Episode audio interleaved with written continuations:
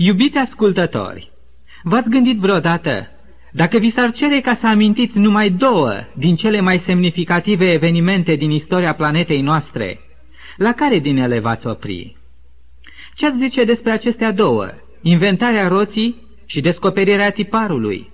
Sau poate descoperirea penicilinei și a fisiunii nucleare? Sau poate zborul omului în cosmos și descoperirea structurilor genetice? Care ar fi alegerea dumneavoastră? La care evenimente ați fi tentat să vă opriți? În ce mă privește, convingerea mea este că nimic nu poate fi mai mare și mai important pentru istoria noastră ca acele două evenimente la care m-am gândit, și acestea sunt: primul, creațiunea, și al doilea, răscumpărarea omenirii prin jertfa salvatoare a lui Isus Hristos. Creațiunea și răscumpărarea planetei. Ce poate fi mai mare și mai important decât acestea două? Care alte evenimente au influențat și afectat atât de profund istoria noastră, dacă nu acestea? Când stau bine să mă gândesc, creațiunea cât și răscumpărarea noastră sunt atât de strâns legate între ele, încât se condiționează reciproc. Dacă nu ar fi existat creațiunea, noi nu am fi existat. Și fără răscumpărarea noastră, existența noastră ar fi fost fără sens, ar fi fost efemeră.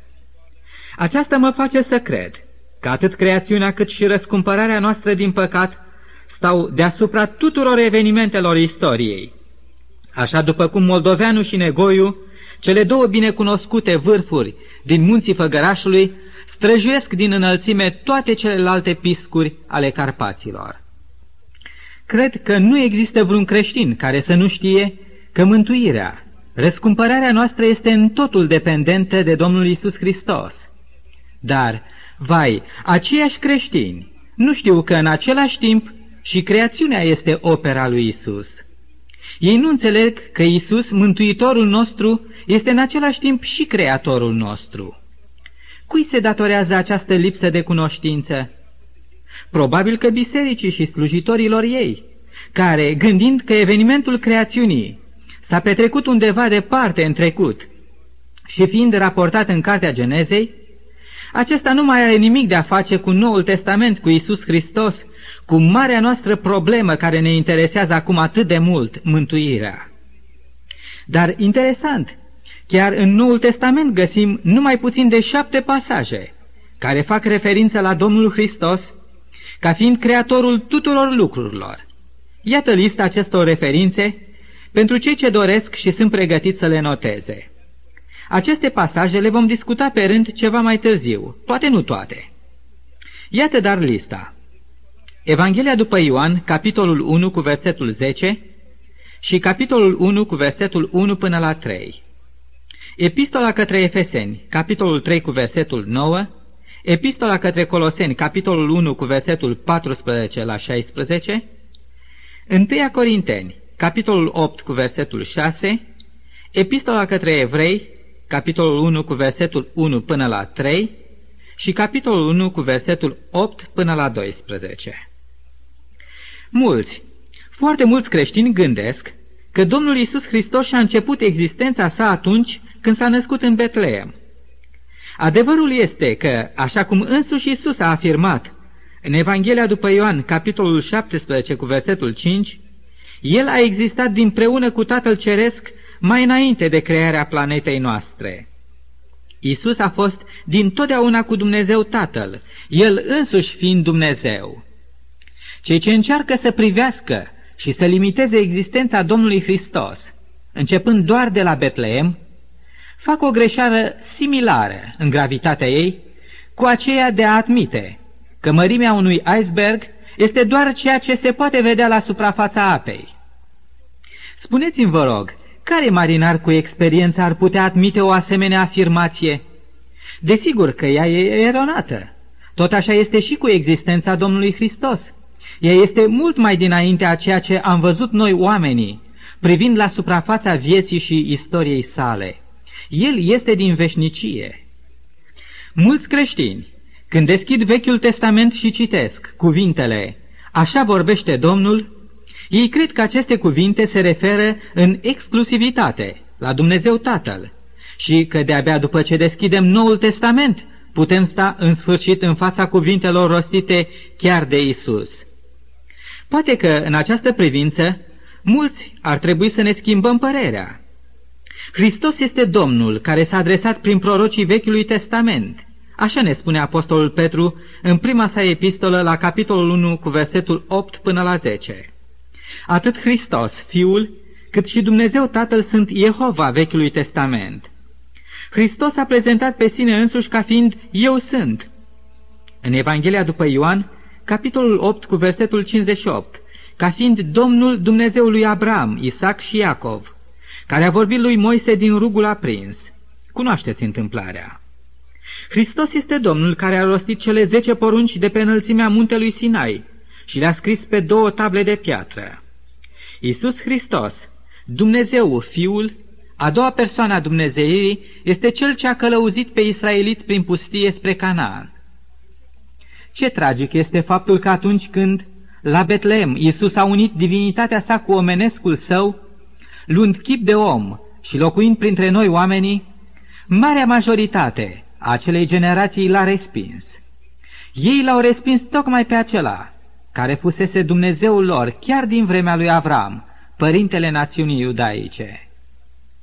Creațiunea este lucrarea în care atât Dumnezeu Tatăl, Dumnezeu Fiul, cât și Dumnezeu Duhul Sfânt au colaborat, însă Iisus Hristos, Fiul lui Dumnezeu, este Cel ce a purtat răspunderea efectivă a creațiunii.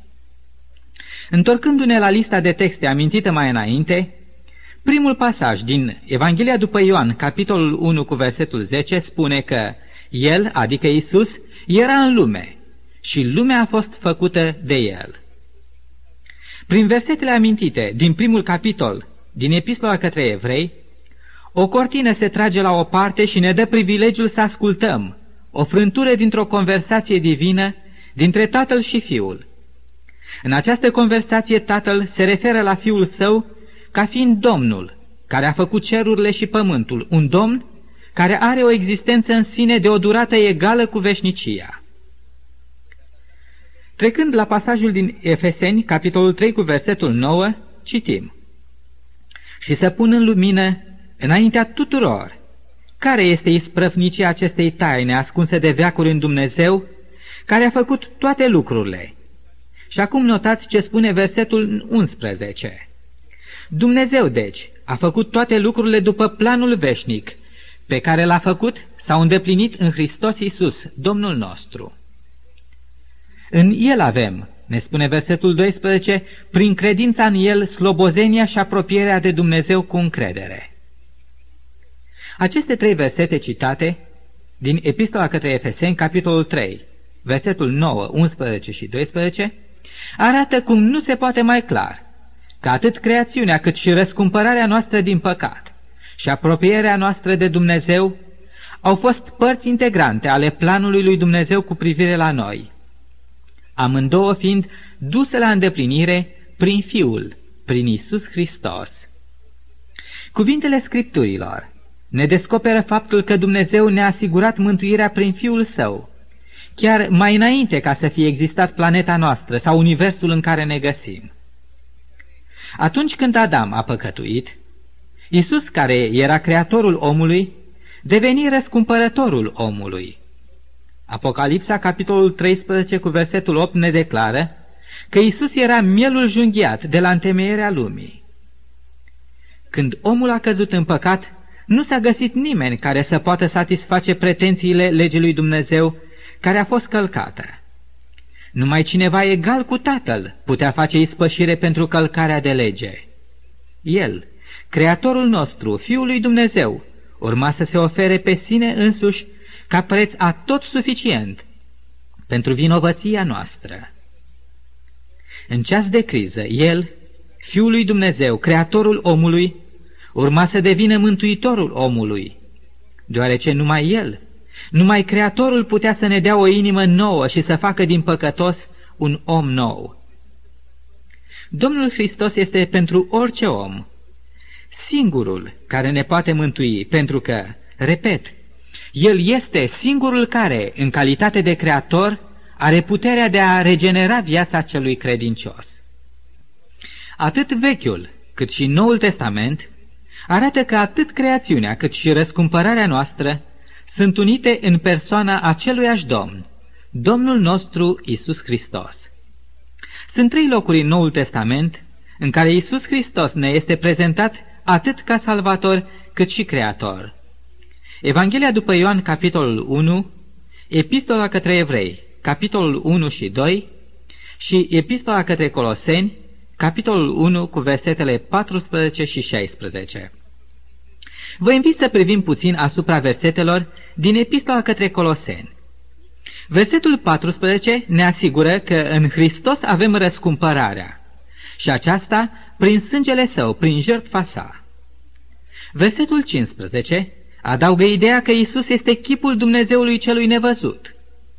Iar în versetul 16 ni se prezintă motivul de bază pentru care avem mântuirea asigurată prin Isus. Care este acel motiv? Să-l citim în versetul 16. Pentru că prin el au fost făcute toate lucrurile care sunt în ceruri și pe pământ, cele văzute și cele nevăzute. Toate au fost făcute prin el și pentru el. Vedeți deci, stimați ascultători, Isus este atât Creatorul nostru, cât și Răscumpărătorul nostru sau Mântuitorul nostru. Hristos nu poate fi împărțit. Hristos Mântuitorul nu poate fi separat de Hristos Creatorul și nici invers. Dumnezeu a unit în mod inseparabil în persoana Fiului Său lucrarea creațiunii și lucrarea mântuirii. Una reclamă existența celeilalte, deoarece scopul final al lui Dumnezeu prin creațiune urma să fie în cele din urmă adus la îndeplinire numai prin mântuire. Aceasta înseamnă, dacă am înțeles bine, că Iisus Hristos dorește și a fost destinat de Dumnezeu ca să întrețină cu noi o dublă relație de Creator și Mântuitor. Și acum, suprema problemă care confruntă pe orice om venit în lume este aceasta. Cum onorează la rândul lui omul această dublă relație cu Hristos, Creatorul și Mântuitorul său? Desigur că cei mai mulți oameni nu înțeleg pentru care motiv Hristos a rânduit serbarea zilei a 7-a săptămânii, sâmbăta, ca zi de închinare a omului. Da, acesta este motivul. Prin serbarea acestei zile noi recunoaștem și mărturisim tuturor această dublă relație pe care noi o întreținem cu Isus, de Creator și Mântuitor al nostru. Porunca 4-a din Decalog este porunca prin care este consfințită în mod divin ziua 7-a săptămânii ca zi de odihnă și închinare. Cel ce ne-a dat această poruncă este Isus, Creatorul, Isus, Mântuitorul nostru. Porunca spune: adu-ți aminte de ziua de odihnă ca să o sfințești, să lucrezi 6 zile și să-ți faci lucrul tău. Dar ziua 7-a este ziua de odihnă închinată Domnului Dumnezeului tău.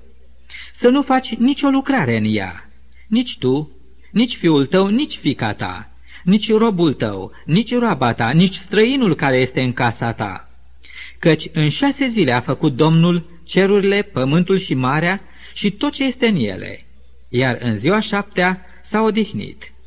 De aceea a binecuvântat Domnul ziua de odihnă și a sfințit-o.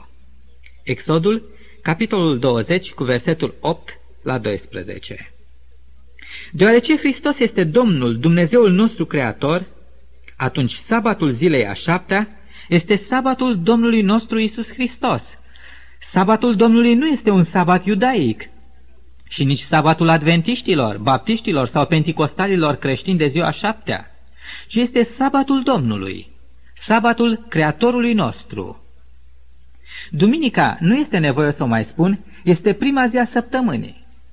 Când Hristos ne spune că ziua 7-a săptămânii este sabatul Domnului, el indirect ne spune că duminica, întâia zi a săptămânii, nu este și nu poate fi sabatul Domnului pentru urmașii lui Hristos. Deoarece ziua 7-a este sâmbăta, atunci, potrivit cu cele spuse în porunca divină, sâmbăta este sabatul Domnului Isus pentru creștini. Hristos, Creatorul nostru, ne-a poruncit să serbăm această zi, sabatul lui. Mă întreb, vom onora noi oare porunca lui, glasul lui?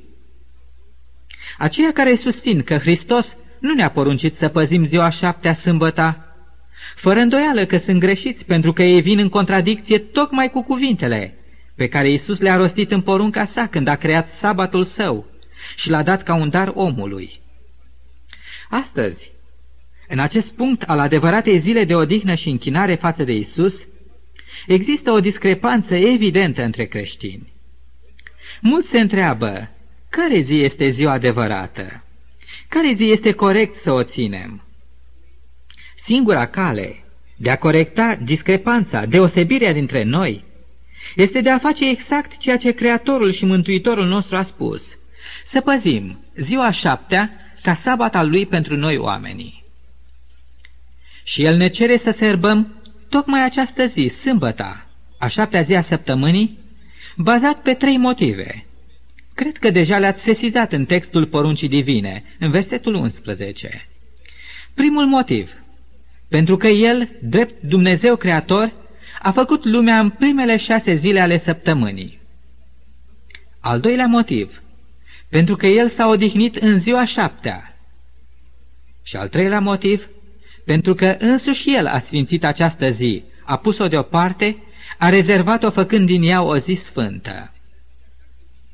Mai mult ca sigur că unii dintre aceia care serbează duminica în locul sâmbetei vor argumenta că noi creștinii nu mai avem de ce să păzim sabatul. Ei vor încerca să vă arate din Biblie că păzirea zilei a 7-a a fost rânduială iudaică instituită cu ocazia ieșirii poporului iudeu din Egipt și rânduială care a încetat cu ocazia crucificării lui Isus. Cei ce caută însă, după adevăr, cei ce își iau timp și studiază cu atenție Sfintele Scripturi, își vor da seama că această teorie nu se armonizează de fel cu Sfintele Scripturi. Cuvintele Fiului lui Dumnezeu, Creatorul nostru, așa cum apar ele în porunca 4-a din Decalog, arată, dimpotrivă, un fapt foarte clar, și anume că ziua 7-a a săptămânii urmează să fie ținută sfântă din cauza a ceea ce Hristos a creat. Și aceasta cu 2500 de ani mai înainte ca poporul evreu să fie ieșit din Egipt. Vă rog să nu răstâlmăcim cuvântul Scripturii. Păzirea sabatului este așezată în legătură cu lucrarea creațiunii și nu cu ieșirea poporului Israel din Egipt. Permiteți-mi să dau citire unui verset din Cartea Exodului, la capitolul 31 cu versetul 16. Ascultați, vă rog, ce spune acest verset. Citez. Copiii lui Israel să păzească sabatul, prăsnuindu-l ei și urmașii lor, ca un legământ necurmat. Și acum versetul 17. Acesta va fi între mine și copiii lui Israel un semn veșnic. Nu? Nu e clar, veți zice. E clar că sabatul este o sărbătoare rezervată poporului iudeu. Dar nu am citit tot versetul 17. Restul versetului ne arată motivul pentru care poporul Israel era chemat de Dumnezeu să păzească sabatul. Textul continuă astfel. Căci în 6 zile a făcut Domnul cerurile, pământul, iar în ziua 7-a s-a odihnit și a răsuflat. Observați, aici nu se spune poporului iudeu să țină sabatul ca semn veșnic, pentru că Dumnezeu l-a scos din robia Egiptului, ci ca semn că Dumnezeu i-a creat pe ei ca și pe ceilalți oameni. De altfel, ce poate fi mai clar decât cuvintele de mai târziu ale Domnului Isus, pe care le găsim scrise în Evanghelia după Marcu, la capitolul 2 cu versetul 27. Citez. Sabatul a fost făcut pentru om, iar nu omul pentru sabat. Sabatul a fost făcut pentru om, ne spune Domnul Isus aici, nu pentru iudeu, ci pentru om, pentru mine și pentru fiecare din dumneavoastră, iubiți ascultători. Acesta este darul Creatorului nostru, pentru fiecare din noi. Celălalt dar al lui Isus este mântuirea. Ca Creator, el ne-a dăruit sabatul și ca Mântuitor, el ne dăruiește harul și puterea de a sfinți și onora acest dar. Chiar așa ne asigură cuvântul său din Cartea prorocului Ezechiel, capitolul 20, cu versetul 12. Citez. Le-am dat și sabatele mele, să fie un semn între mine și ei, pentru ca să știe că eu sunt Domnul care îi sfințesc. Vedeți, deci, că sabatul nu este numai un semn al creațiunii, ci și al sfințirii noastre. Și aceasta pentru că Isus este atât Creatorul cât și Mântuitorul nostru. Și prin sabat, El ne dă un dublu semn. Cu ajutorul acestui semn, sau prin intermediul lui, păzind sabatul, noi ne aducem aminte că El, care ne-a creat, El este Cel ce ne sfințește. Hristos Iisus, Creatorul și Răscumpărătorul tău, prietene drag, îți spune astăzi, te invită călduros, adu-ți aminte de ziua mea cea sfântă, adu-ți aminte de semnul meu cel veșnic, adu-ți aminte de puterea mea creatoare și de puterea mea sfințitoare. Adu-ți aminte și onorează-mă. Adu-ți aminte și leagă-te de mine prin această verigă de aur a sabatului meu. Eu sunt Creatorul și Mântuitorul tău. Primește-mă azi ca Domn și Mântuitor al tău. Vino la mine și eu îți voi da odihnă, odihnă de lucrul tău de zi cu zi și odihnă a mântuirii mele. Prietene drag, de ce n-ai răspunde chiar astăzi lui Isus?